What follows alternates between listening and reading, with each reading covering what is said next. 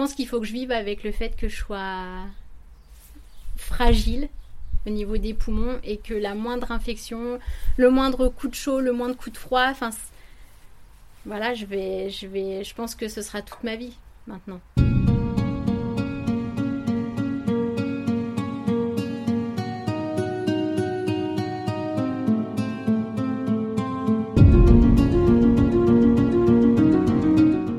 Un an déjà que le coronavirus a bousculé nos vies. Certains malades, un an après, n'ont toujours pas retrouvé une vie normale. Je suis Laurent Gaudens, journaliste à la Nouvelle République et Centre Presse. Avec ce podcast dans l'œil du coronavirus, je vais vous raconter au jour le jour la vie au temps de la pandémie et l'impact qu'elle a sur notre quotidien, entre Poitiers, mon lieu de travail, et Châtellerault, mon domicile.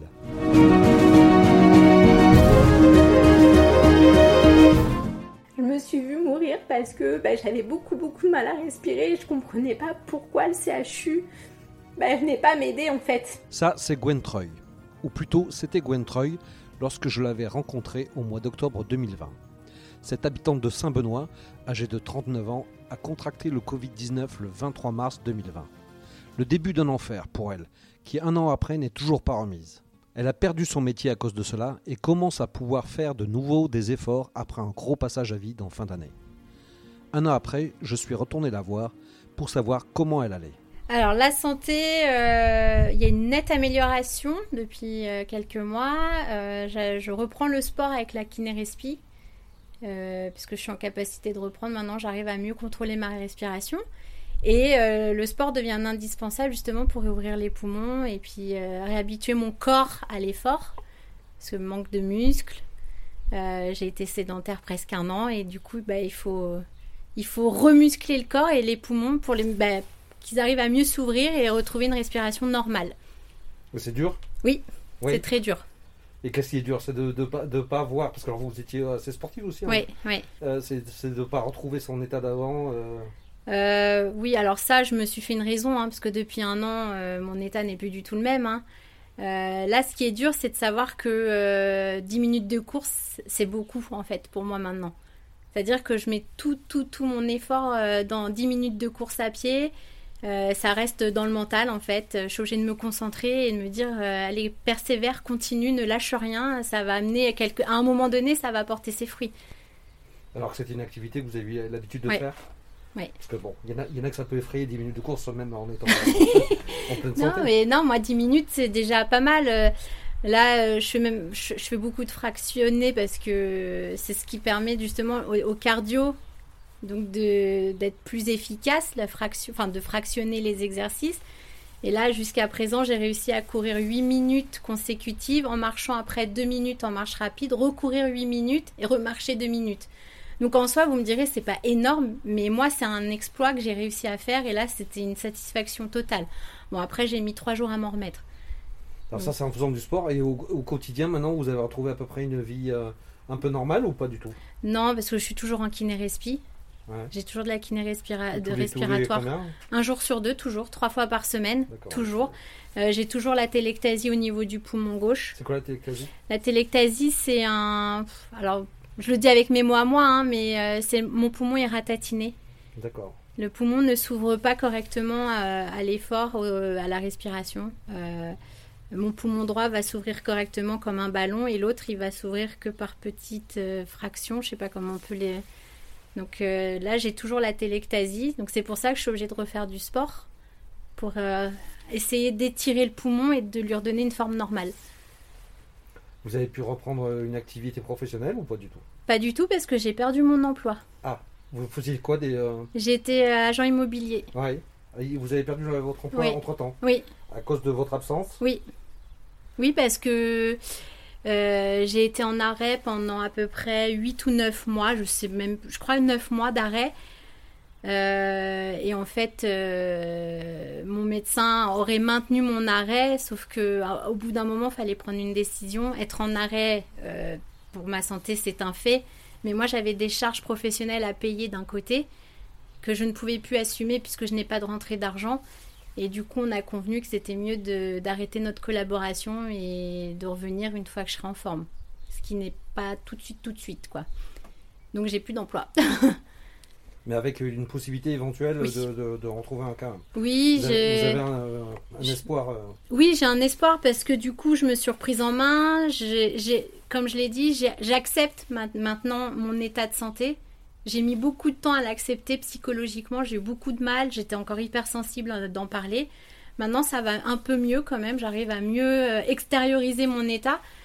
Euh, là, j'ai pris la décision de faire une formation de décoration pardon, d'intérieur à distance, parce que je ne veux pas me retrouver en, présence de plusieurs personnes dans une seule pièce. Hein.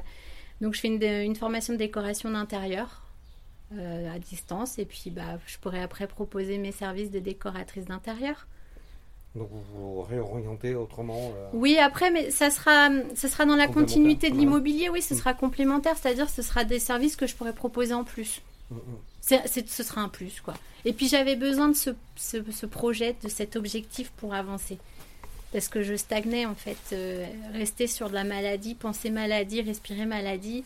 À un moment donné, ben, il faut se prendre en main et puis faire bouger un peu son destin et se dire bon ben ça va faire un an, j'ai perdu un an de ma vie, j'ai perdu un an de santé. Donc là maintenant il faut, faut que ça, ça agisse. Donc voilà. Alors je la finance personnellement, hein, c'est un coût. Hein. Vous n'avez pas d'aide euh, là-dessus? Non. Non, parce que Pôle emploi m'a dit clairement, euh, ce n'est pas un métier qui est en recherche. Je bah, pourtant, excusez-moi, mais la décoration d'intérieur, c'est un métier en vogue. Moi-même, j'ai refait mon intérieur, là, il y a quelques semaines. Euh, le renouveau, changer. Euh, les gens, ils ont besoin de changer leur intérieur. Donc, il y, a de la demande. C'est simplement qu'il n'y en a pas sur votre site de, recherche d'emploi, c'est tout. vous, avez eu le Covid, mais vous n'étiez pas immunisé? Non, je suis, bah, je toujours suis pas. toujours pas. Hein. Est-ce que vous avez pu euh, être vacciné? Alors ça, c'est mon combat. Parce que? Je demande à être vacciné. J'ai encore demandé à mon médecin mardi si je pouvais être vacciné. Et en fait, je ne suis pas prioritaire. Toujours pas parce que vous êtes jeune Oui, je fais pas partie des critères actuels prioritaires pour la vaccination. Alors que pourtant, je suis demandeuse. Vous avez quel âge? J'ai 39 ans. Donc il faut encore attendre 11 ans avant de pouvoir. non, mais elle m'a parlé de cet été. Ouais. Sauf que. Ça, ça, ça, va... loin, quoi. Oui, c'est loin. Là, vous voyez, je me remets tout juste d'une infection pulmonaire. Il y a deux semaines, j'ai attrapé une infection. Il a fallu que je sois retestée à nouveau, forcément, puisque euh, c'était le poumon droit. J'ai le poumon droit qui s'est infecté. Donc, euh, bah, il a fallu. Euh, se refaire dépister, être sûr que ce soit pas ça que j'ai attrapé. Et puis ben, là, ça, ça j'ai ressassé encore ce qui m'est arrivé. J'ai eu peur du coup.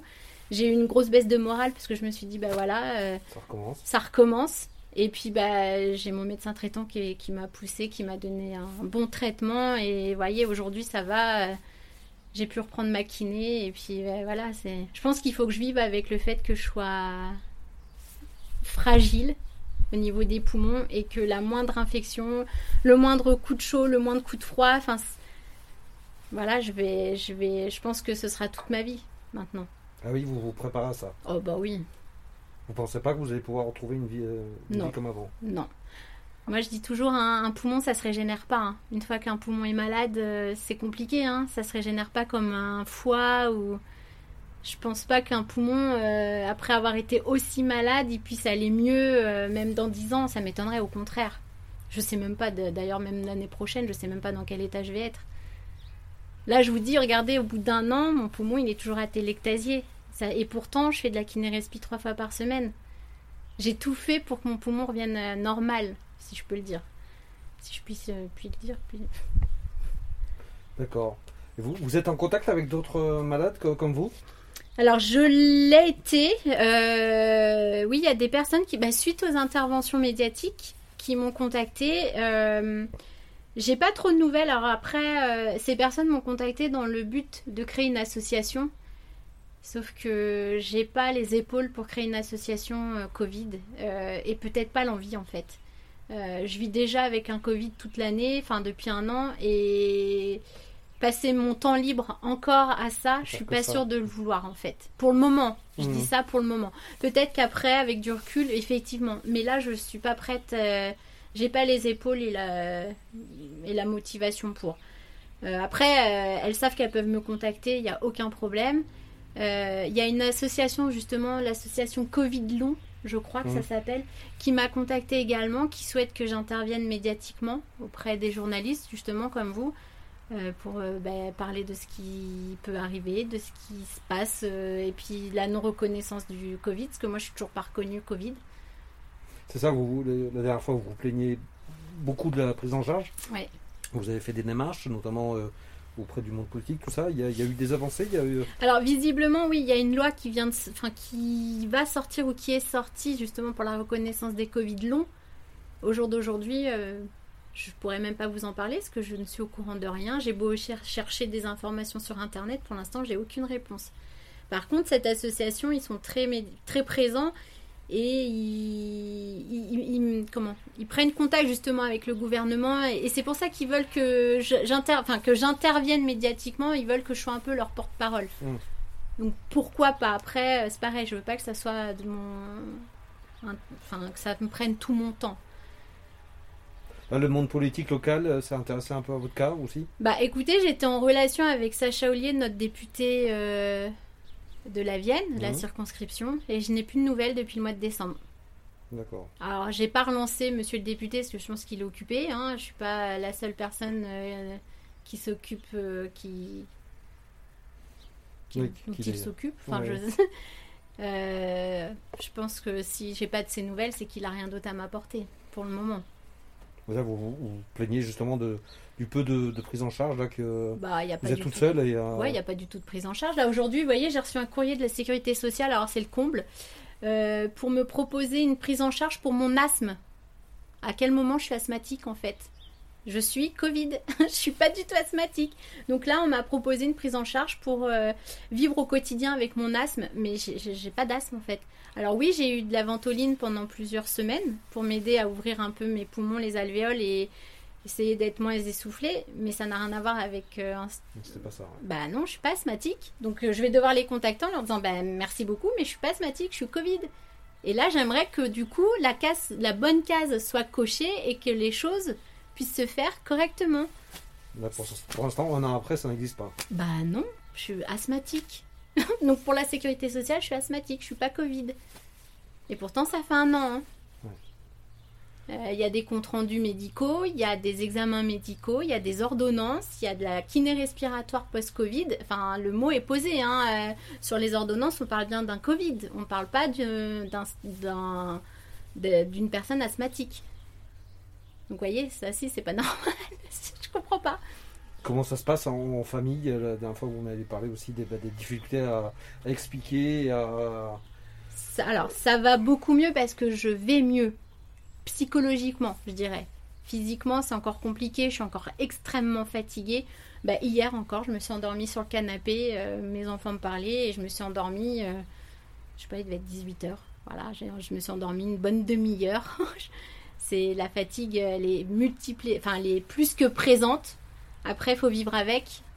Euh, J'essaye de pas trop la laisser trop présente, mais euh, après, sur la vie de famille, bah, je reprends le goût à aller me promener avec mes enfants, à aller reprendre l'air. Alors, euh, je suis bien moins dynamique qu'avant, mais petit à petit.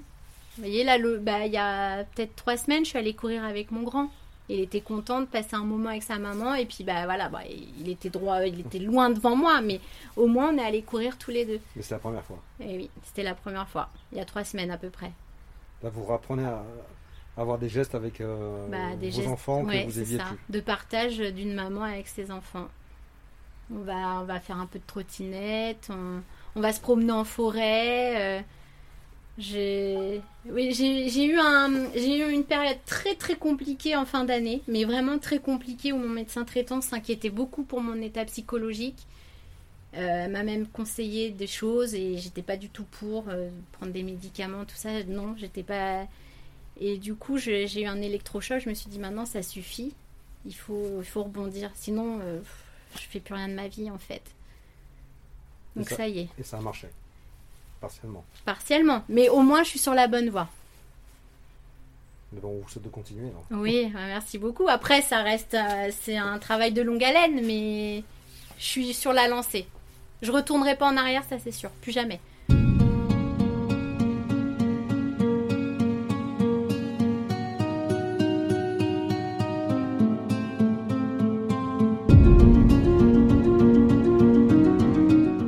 Voilà, c'est terminé pour ce nouvel épisode du podcast Dans l'œil du coronavirus.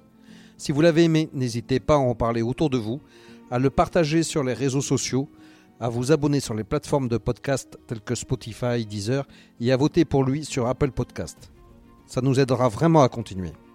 Si vous avez un sujet que vous aimeriez voir développé dans ce podcast, n'hésitez pas à me le transmettre par mail à laurent.gaudens,